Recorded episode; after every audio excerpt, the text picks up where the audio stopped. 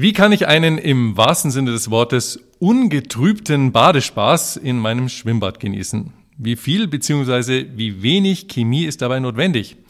Verpassen Sie nicht wichtige Informationen für alle Poolbauer und Poolbesitzer. Jetzt hier in unserem aktuellen Podcast. Der Delfin Wellness Podcast. Mehr Wissen zum Thema Pool, Überdachungen, Sauna und Wellness. Ulrich Jelinek im Gespräch mit Harald Kogler, Geschäftsführer von Delfin Wellness.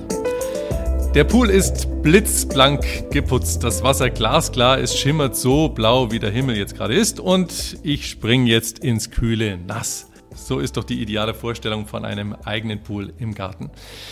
Damit dieser Zustand so lange wie möglich erhalten bleibt, ist aber eine gewisse Pool- und Wasserpflege natürlich unabdingbar.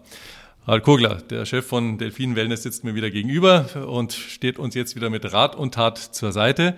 Ähm, Harald, zunächst einmal auch da wieder eine gewisse Begrifflichkeit vielleicht zur Klärung. Es wird momentan immer wieder von Biopools oder Naturpools gesprochen. Das ist momentan ein großer Trend, ganz offensichtlich.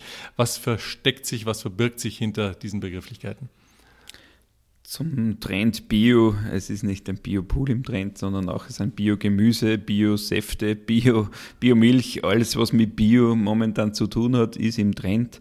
Äh, Biopool oder Naturpool ist grundsätzlich ein Hybrid zwischen einem Schwimmteich oder Teich äh, und einem Pool. Äh, man versucht da so wenig wie möglich Wasseraufbereitung hineinzugeben. Ganz ohne Wasseraufbereitung geht es aber auch in einem Bio- oder Naturpool nicht. Wenn wir zum Thema Wasseraufbereitung sprechen, da ist ja normalerweise dieser Begriff immer da. Also ich brauche Chemie fürs Wasser oder für die Wasseraufbereitung, da muss ich Chemie reinschütten. Ähm, gibt es denn einen Pool ohne chemische Wasseraufbereitung? Grundsätzlich sollte ein jeder Pool, es ist ein normales Schwimmbecken, ein normales Pool, ein Biopool, mit so wenig wie möglich Chemie auskommen. Genau. Einen komplett ohne Chemie oder ohne Wasseraufbereitung einen Pool zu betreiben, ist nahezu unmöglich.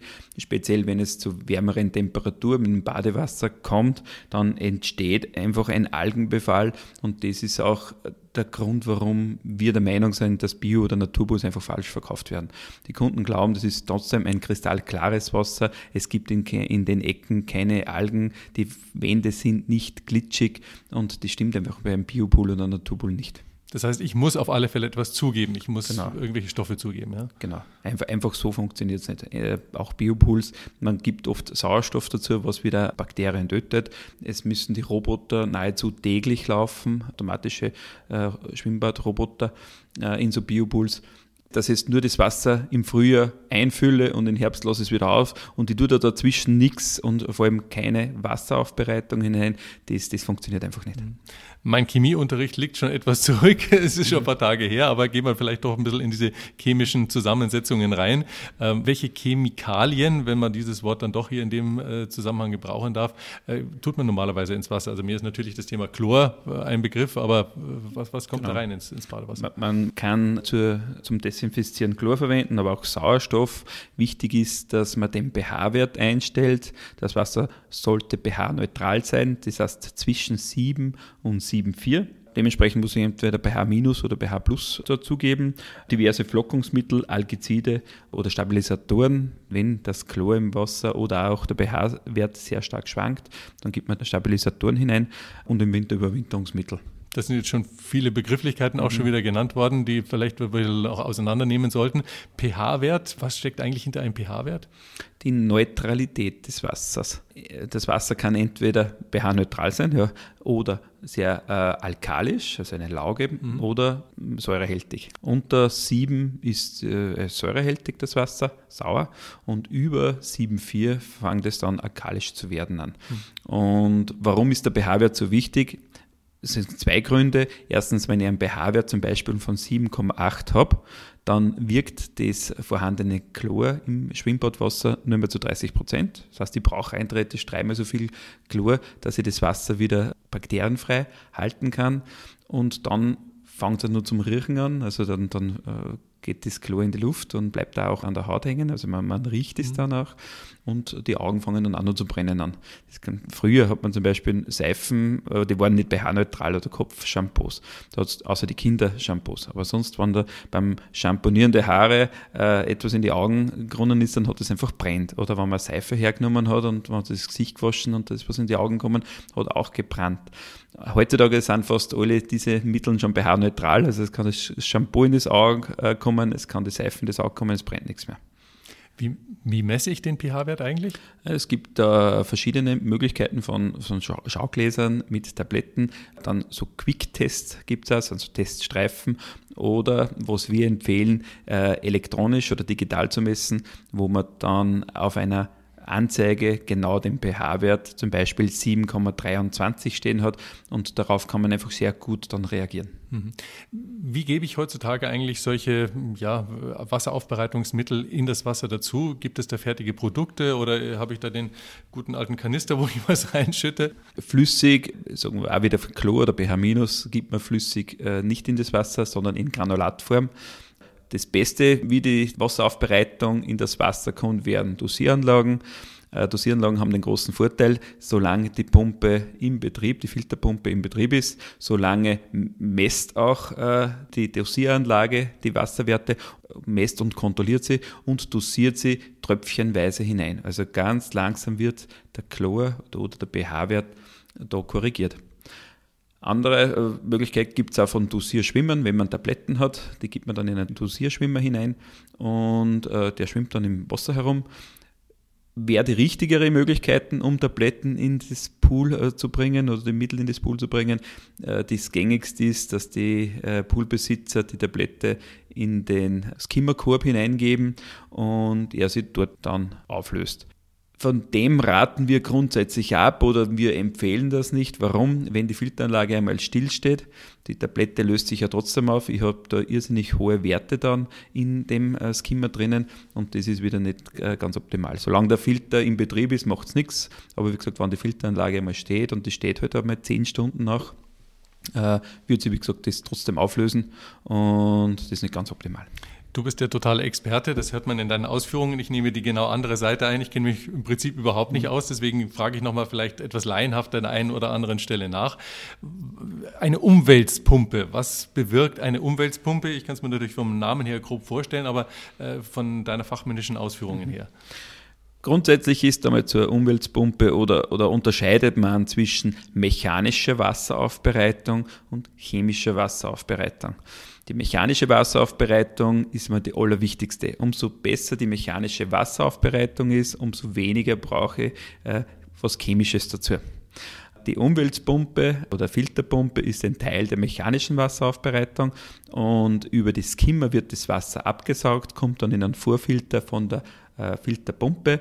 Dann geht es über das Sechs-Wege-Ventil in den Filterkessel. Dort werden alle Trübstoffe, alle Teilchen, Blätter, kleine Tiere, was auch immer für Verschmutzungen im Becken sind, herausgefiltert und geht dann wieder über die Düsen ins Schwimmbecken hinein. So, und da war noch ein anderer Begriff dabei, den vielleicht auch nicht alle Schwimmbadbauer kennen. Was ist ein Skimmer?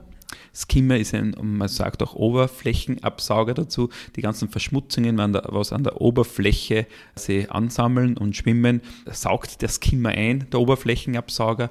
Und die Filteranlage filtert diese Verschmutzungen schon heraus. Wenn wir auf die chemische Aufbereitung nochmal eingehen, auf die ähm, Zugabe zum Beispiel von Chlor, das ist eben das eine. Ähm, ließe sich dieses Chlor denn überhaupt ersetzen? Gibt es da andere Stoffe, die ähnliche Wirkungen haben? Nein, ich sage mal Nein dazu, weil das Chlor ist das, das Einzige, was verlässlich ist, um eben Bakterien zu töten äh, oder, oder wegzubringen. Zumindest die, die was wir nicht brauchen. Es sollte das Wasser ja immer bakterienfrei sein, damit es da keine Ohrenentzündungen oder, oder, sonst irgendwas gibt. Oder wenn man mit kleinen Schnittwunden oder Schürfwunden ins Becken geht, dann sollen sie die nicht entzünden und darum gehört das Wasser möglichst bakterienfrei aufbereitet da hat halt das Chlor einfach sehr viele Vorteile, wird auch nur Chlor in öffentlichen Anlagen erlaubt. Also da gibt es in öffentlichen Anlagen nichts anderes, weil einfach das das Verlässlichste ist.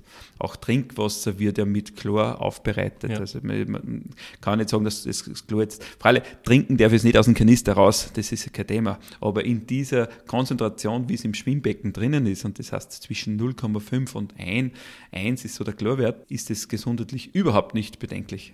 Dann gehen wir nochmal auf eine andere Begrifflichkeit ein, die ich vorhin auch schon von dir gehört habe. Ähm, was bewirkt denn ein Flockungsmittel? Ich habe gelesen vom Flockungsmittel APF. Was steckt da dahinter? Äh, dieses Flockungsmittel äh, flockt feinste Trübstoffe zu großen filterbaren Flocken. Die Filteranlage ist ja nur beschränkt, äh, was jetzt ausfiltern kann. Das heißt, wenn einfach ganz kleine Trübstoffe im Becken drinnen sind oder Verunreinigungen, würden die einfach über die normale Filteranlage nicht herausgefiltert werden, sondern gingen unter Anführungszeichen ungefiltert wieder über die Düsen ins Schwimmbecken. Und das Flockungsmittel macht eben aus den kleinen Trübstoffen einen großen Trübstoff oder ein mhm. großes Teilchen und die Filteranlage kann das dann herausfiltern.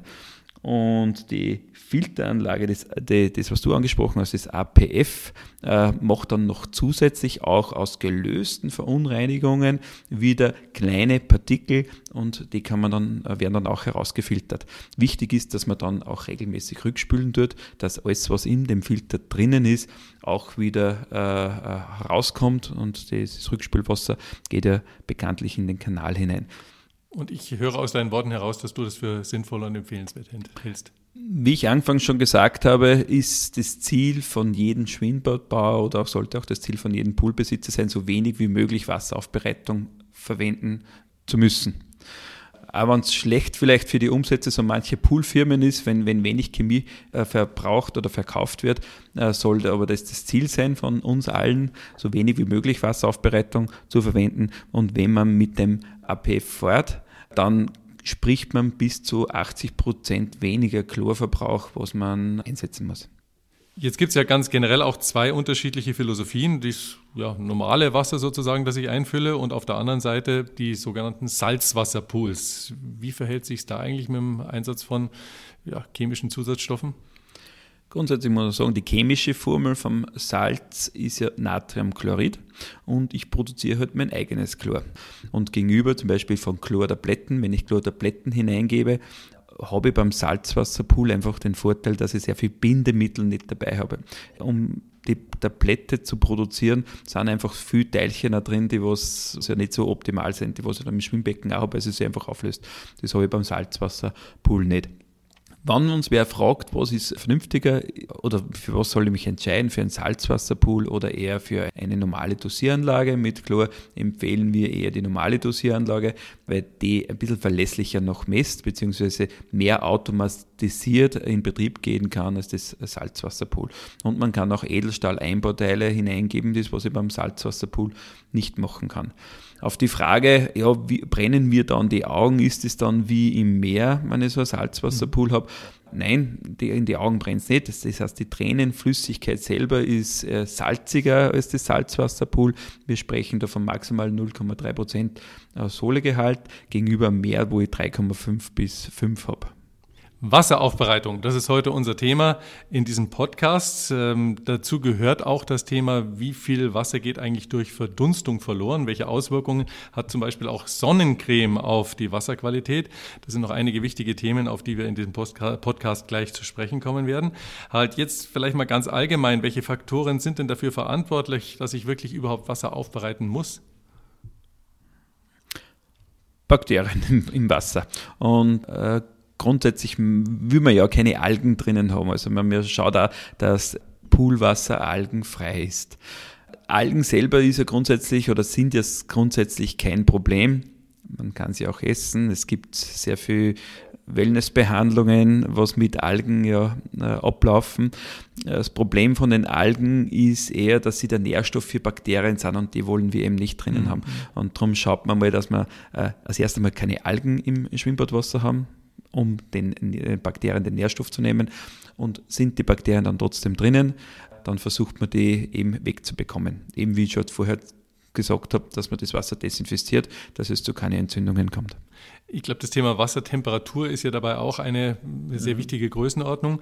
Ähm, was ist denn eigentlich die, die optimale Wassertemperatur? Das Kind sagt natürlich wahrscheinlich, je wärmer, umso schöner, aber ja, in welchen normalen Bereichen sollte sich normalerweise das Wasser, auch, äh, die Wassertemperatur bewegen?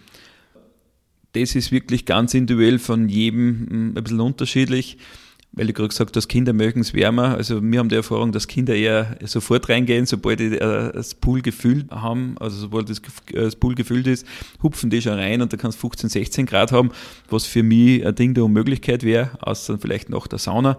Äh, aber sonst, ich brauche auch meine 25 Grad mindestens und, und eher Richtung 30. Bin da eher ein Warmbader. Darum kann man so pauschal nicht sagen. Was man aber sagen kann, über 30 Grad äh, sollte aus, aus technischen Gründen dann nicht mehr wärmer sein, weil die Folie meistens die Temperatur mit der Temperatur nicht mitspielt. Also es kann da zu Faltenbildungen kommen und blöden Reklamationen, wenn das Wasser wirklich über 30 Grad ist. Da ist empfehlenswert, dass man so dieses technische Datenblatt der Folie anschaut, die was in den Pool verlegt mhm. worden ist. Aber grundsätzlich äh, gibt es uns da von der Wassertemperatur nichts. Aber umso wärmer das ist, umso natürlich blöder ist es auch wieder äh, mit dem Algenbefall und so genauer muss ich die Wasseraufbereitung im ähm, Auge haben. Wir sprechen ja heute über Stoffe, die auch im Wasser drinnen sind. Das sind ganz natürliche Mineralien, die drinnen sind. Äh, Kalkgehalt ist immer ein Thema, das weiß ich auch von meinem normalen Wasserhahn. Inwieweit spielt da das Thema Kalkgehalt des Wassers eine Rolle? Ja, da muss man aufpassen, eben, dass das Wasser pH-neutral ist, wenn man viel Kalk drinnen hat, weil es ist nicht nur, wenn der pH-Wert äh, auf 7,8 hinauf wächst, sagen wir dass das Chlor nicht mehr ordentlich funktioniert, sondern da hat man dann noch ein zusätzliches Problem, dass der Kalk ausfällt und die Poolfolie sich anfühlt wie ein Schleifpapier. Mhm. Das ist da einfach zu beachten, wenn man kalkhaltiges Wasser hat. Was nur im Wasser als drinnen sein kann, das ist natürlich Eisen, die Carbonat, äh, das Carbonat ist drin, pH-Werte, Schwermetalle, Keime und Bakterien, aber auch natürlich Arzneimittel oder Medikamentenrückstände, Pestizide. Also das ist alles bedauernswerterweise in unserem Trinkwasser drinnen und äh, das ist auch der Grund, dass jetzt äh, wir, wir keine Anleitung geben können, was er jetzt genau reingeben muss in sein Schwimmbeckenwasser, damit das sauber ist. Es ist wirklich bei jedem Pool ganz individuell. Es ist die Wassertemperatur, wie wir es erst schon gesagt haben, das, äh, was, was natürlich das beeinflusst. Es ist das Badeverhalten, was beeinflusst, es sind die Sonnenstunden, äh, was die, die Wasserwerte wieder beeinflusst und eben die ganzen anderen Sachen, was dann Schwermetalle, was dann nur im Wasser drin sein können, beeinflussen. Darum muss man, braucht man da einfach viel Erfahrung. Aber es ist nicht nur so, dass man jetzt sagt, ich habe jetzt das Pool eh schon zehn Jahre, ich weiß genau, was ich reingeben muss die letzten zehn Jahre, sondern es kann einmal irgendwo eine Wasserknappheit herrschen. Der, äh, der, der Wasserversorger kauft irgendwo anders ein Wasser zu, das wird dann mit dem eigenen Wasser, mit dem Trinkwasser beigemischt und schon ähm, plötzlich werden die Karten neu gemischt. Mhm. Das, was die letzten zehn Jahre funktioniert hat, heißt dass, dass das äh, heuer wieder funktioniert. Es hat sich auch an einer ganz besonderen Stelle äh, viel verändert, was das Thema Sonnencreme angeht. Mhm. Ich kann mich noch daran erinnern, ja, dass man das halt so ab und zu mal gemacht hat. Äh, dementsprechend schaut dann auch die Haut aus. Mhm. Ähm, aber heutzutage legen ja doch die Ärzte und dementsprechend ist ja auch äh, jedes Familienmitglied, glaube ich, da etwas sensibler geworden, sehr viel Wert darauf, dass die Kinder ganz besonders stark eingecremt sind. Die Lichtschutzfaktoren sind nach oben gegangen. Also es wird sehr viel Sonnencreme verwendet. Und da ist natürlich schon die ja, ganz normale zentrale Frage, inwieweit beeinflusst das das Wasser? Man sieht ja manchmal so einen kleinen Ölfilm sozusagen sogar mhm. auf dem Wasser schwimmen. Äh, was für Auswirkungen hat das auf die Wasserqualität und natürlich auch generell, generell auf das Pool? Sonnencreme haben natürlich schon eine starke Auswirkung auf die Wasserqualität, übrigens auch äh, Haarfärbemittel, wenn man das, das sieht man öfter an der Oberfläche schwimmen. Äh, Grundsätzlich wird empfohlen, bevor ich in den Pool steige, ordentlich abduschen und am besten ohne Sonnenschutzmittel am Körper in den Pool steigen, weil einfach die Wasserqualität dort sehr deutlich beeinflusst wird. Wenn man dann vielleicht auch noch kupferhältige Sulfate im, im Wasser hat, entweder in Form von Chlortabletten, manche Anbieter geben das nur bei, weil einfach Kupfersulfate oder Kupfer bekanntlich äh, die Algen nicht mögen oder gegen Algenbefall sind. Äh, aber in Verbindung mit Sonnenschutzcreme gibt es dann Verfärbungen in der Folie beim Skimmer, also sämtliche Kunststoffteile werden dann so gelblich, speziell dort, wo dann äh, die, die, sag mal, die Folie zum Beispiel von der Sonne auch noch sehr stark beschienen wird. Da kommt es einfach zu Verfärbungen der Folie, wo sie ja nicht mehr wegputzen kann. Das ist auch gar nicht mehr wegzukriegen ja, sozusagen. Ja. Genau. Also es geht, erfahrungsgemäß wissen wir das schon, es geht mit den Jahren weg wieder. Also es ist nicht so, wenn die Folie jetzt einmal verfärbt ist, dass man uns anruft und sagt, hey, kommt mal her, putzt mal bitte die Folie, mir ist da gelb. Es funktioniert nicht mehr, aber mit den Jahren wird es wieder besser, leichter. Äh, komplett weg wird es aber nicht mehr gehen. Mhm kann ich grundsätzlich da bei der Poolreinigung äh, auf irgendwelche Dinge besonders Wert legen? Ich meine, ich gehe dann mit einer Bürste halt her, die ein bisschen stärker ist, denke ich mhm. mir zum Beispiel, aber das ist wahrscheinlich für eine Folie nicht so ideal. Mhm. Auch wieder auf den Fachhandel verlassen. Also der, der Fachhandel weiß grundsätzlich, mit welchen Mitteln eine Poolfolie zu reinigen ist äh, und, und wo es nicht beschädigt wird. Einfach irgendwelche Bürsten oder Chemikalien würde ich nicht verwenden, schon gar nicht, wenn das Wasser im Betrieb ist, weil das beeinflusst natürlich wieder die Wasserwerte, wenn ich da mit alkalische Reine, Reiniger hineingehe. Es gibt übrigens auch so Putzschwammerl, die funktionieren sehr gut, wenn es Verschmutzungen gibt. Die funktionieren auch ohne Chemie die kann man verwenden, aber da einfach beraten lassen beim Schwimmbadbauer, äh, der hat da sicher die richtigen Mittel dazu hat es Sinn, häufiger das Wasser auszulassen, häufiger zu reinigen im Jahr?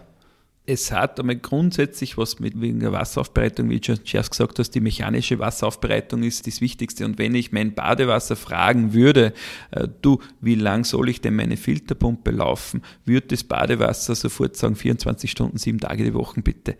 Äh, umso mehr, was die Filteranlage läuft, umso mehr, was das Wasser in Bewegung ist, umso besser ist es grundsätzlich, umso besser ist es für die Wasserqualität. Hm. Es geht ja Wasser auch natürlich durch Verdunstung verloren, dadurch, dass natürlich auch die Kinder rein, raus oder wie auch immer mit der Badebekleidung. Äh, wie, wie ist das eigentlich so von, vom Wasserpegel? Äh, ist es wurscht, wenn es auch mal ein bisschen weniger wird?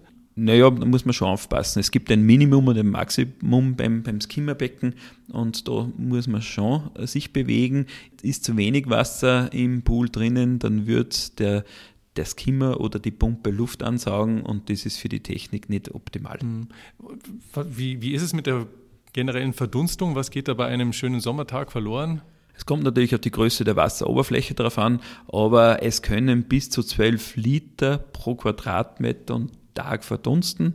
Äh, in Österreich äh, gehen wir von 6 Litern aus pro Quadratmeter pro Tag, was verdunsten kann. Und das ist gar nicht so wenig. Hm dementsprechend immer wieder drauf schauen und nachfüllen dann im Zweifelsfall. Genau, ja. genau.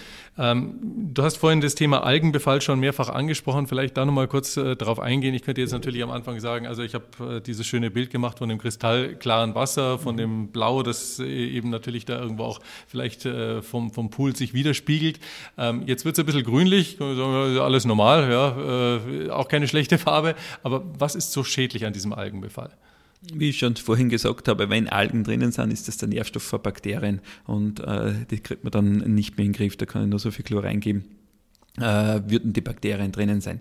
Aber es passiert natürlich doch, und das oft, oder es kennt fast jeder Poolbesitzer, dass das Wasser mal grün wird, weil die Algen grundsätzlich chlorresistent auch einmal werden. Das heißt, habe immer denselben Chlorwert drinnen, kann es mir mal passieren, dass die Algen sagen, jetzt vermehre ich mich trotzdem. Merkt man übrigens, wenn die Wände schon ein bisschen glitschig werden, mhm. da ist die, die, die, Alge macht so hinter sich so einen Biofilm und wächst dann hinter dem Biofilm und darum brauchen wir dann Algizide, die was den Biofilm zerstören und das Chlor zerstört dann wieder die Alge. Wo bekomme ich eigentlich diese ganzen Produkte? Im Schwimmbadfachhandel bei uns. Wir haben sehr viel lagernd, äh, ganz selten, dass wir irgendwas nicht da haben, aber die gängigsten Sachen haben wir immer lagernd. Genau. So, wir haben gemerkt, es gibt sehr, sehr viele unterschiedliche Themen rund um den großen Begriff der Wasseraufbereitung und deswegen halt würde ich sagen, fassen wir einfach nochmal zusammen. Wir haben angefangen beim Begriff der Biopools, sind dann ja über eben die unterschiedlichen Punkte äh, bis hin jetzt gekommen zum Thema der Wasserverdunstung und auch dem Thema Sonnencreme, das eben auch ein ganz wichtiges ist. Aber vielleicht kannst du einfach nochmal die wichtigsten Faktoren, die für dich äh, da äh, ganz besonders wichtig sind, bei dem Thema Wasseraufbereitung aufführen. Mhm.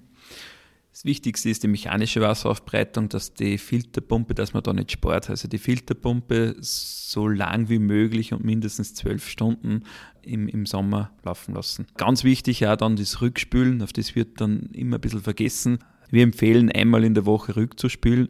Man muss sich das vorstellen, im Filter drinnen. Da sind ja, da ist ja alles drinnen. Also die ganzen Haare, die organischen Sachen, was, was im, im Becken so mit umschwimmen. Es sind Spinnen drin, es sind äh, Fliegen drinnen, es sind Nachtfalter drinnen. Es ist alles Mögliche, was in dem Filtersand drinnen steckt. Und das Ganze hat eine Woche Zeit, um sich aufzulösen. Und das wird dann im aufgelösten Zustand wieder ins Wasser kommen. Und da muss man es dann wieder mit Wasseraufbereitungsmitteln säubern. Und wenn ich einmal in der Woche rückspülen tue, habe ich die ganzen Sachen habe ich nicht mehr drinnen, sondern sind im Kanal drinnen. Und das frische Wasser, was über die Filteranlage wieder durchfließt, wird dann nicht mehr angereichert. Darum ganz wichtig, Filteranlage viel laufen lassen und mindestens einmal in der Woche rückspülen. Was ist in Sachen Zusatzstoffen notwendig bei der Wasseraufbereitung? Es wäre auch gut, wenn man alle zwei Wochen einmal, kommt jetzt auf die Beckengröße drauf an, aber ein Algezid hineingibt und äh, was noch ganz, ganz wichtig ist, mindestens einmal in der Woche Kontrollmessungen durchzuführen. Es ist immer schlecht, wenn, wenn ich dann einmal merke, der pH-Wert ist mir abgehauen oder ich habe fast kein Chlor mehr drinnen und ich mache dann so Chlorschocks. Bleibt vielleicht eher mal nicht über, aber schnelle Korrekturen der Wasserwerte sind immer schlecht. Es ist immer besser, die Korrekturen immer schön langsam durchzuführen. Wie kann ich mich durch diesen ganzen Dschungel am besten durchforsten, wenn ich eben die Frage habe, welches Wasser, Salz oder normal, wenn ich frage, was soll ich zugeben, wenn ich die grundsätzliche Frage habe, welches Pool will ich haben, wie kann ich mich da am besten auskennen? Am besten bei uns äh, anrufen oder ein Mail schreiben, einen Termin vereinbaren mit einem Fachbereiter und wir sind immer gerne bereit, beiseite zu stehen.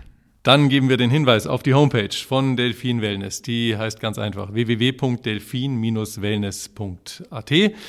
Das ist das äh, Ende auch dieses Podcastes mit dem großen Thema der Wasseraufbereitung. Hier haben Sie natürlich dann auf der Homepage nochmal die Möglichkeit, eine genaue Übersicht zu allen bisherigen Podcast-Themen von Delfin Wellness auch zu bekommen. Und beim nächsten Mal, der Hinweis sei auch schon wieder gegeben, geht es dann um das Thema Mein Pool im Sommer. Was muss ich da beachten, wenn die Temperaturen höher werden, wenn immer mehr Leute auch zum Baden gehen oder ich auch vielleicht mal zwei Wochen in Urlaub gehe. Der Harald und ich, wir freuen uns, wenn Sie auf iTunes uns auch noch eine gute Bewertung abgeben. Und wir verabschieden uns bis zum nächsten Mal, bis zum nächsten Podcast. Dankeschön und viel Spaß mit Ihrem Pool. Mehr Informationen und weitere Folgen auf delfin-wellness.at. Delfin Wellness. Mein Urlaub zu Hause.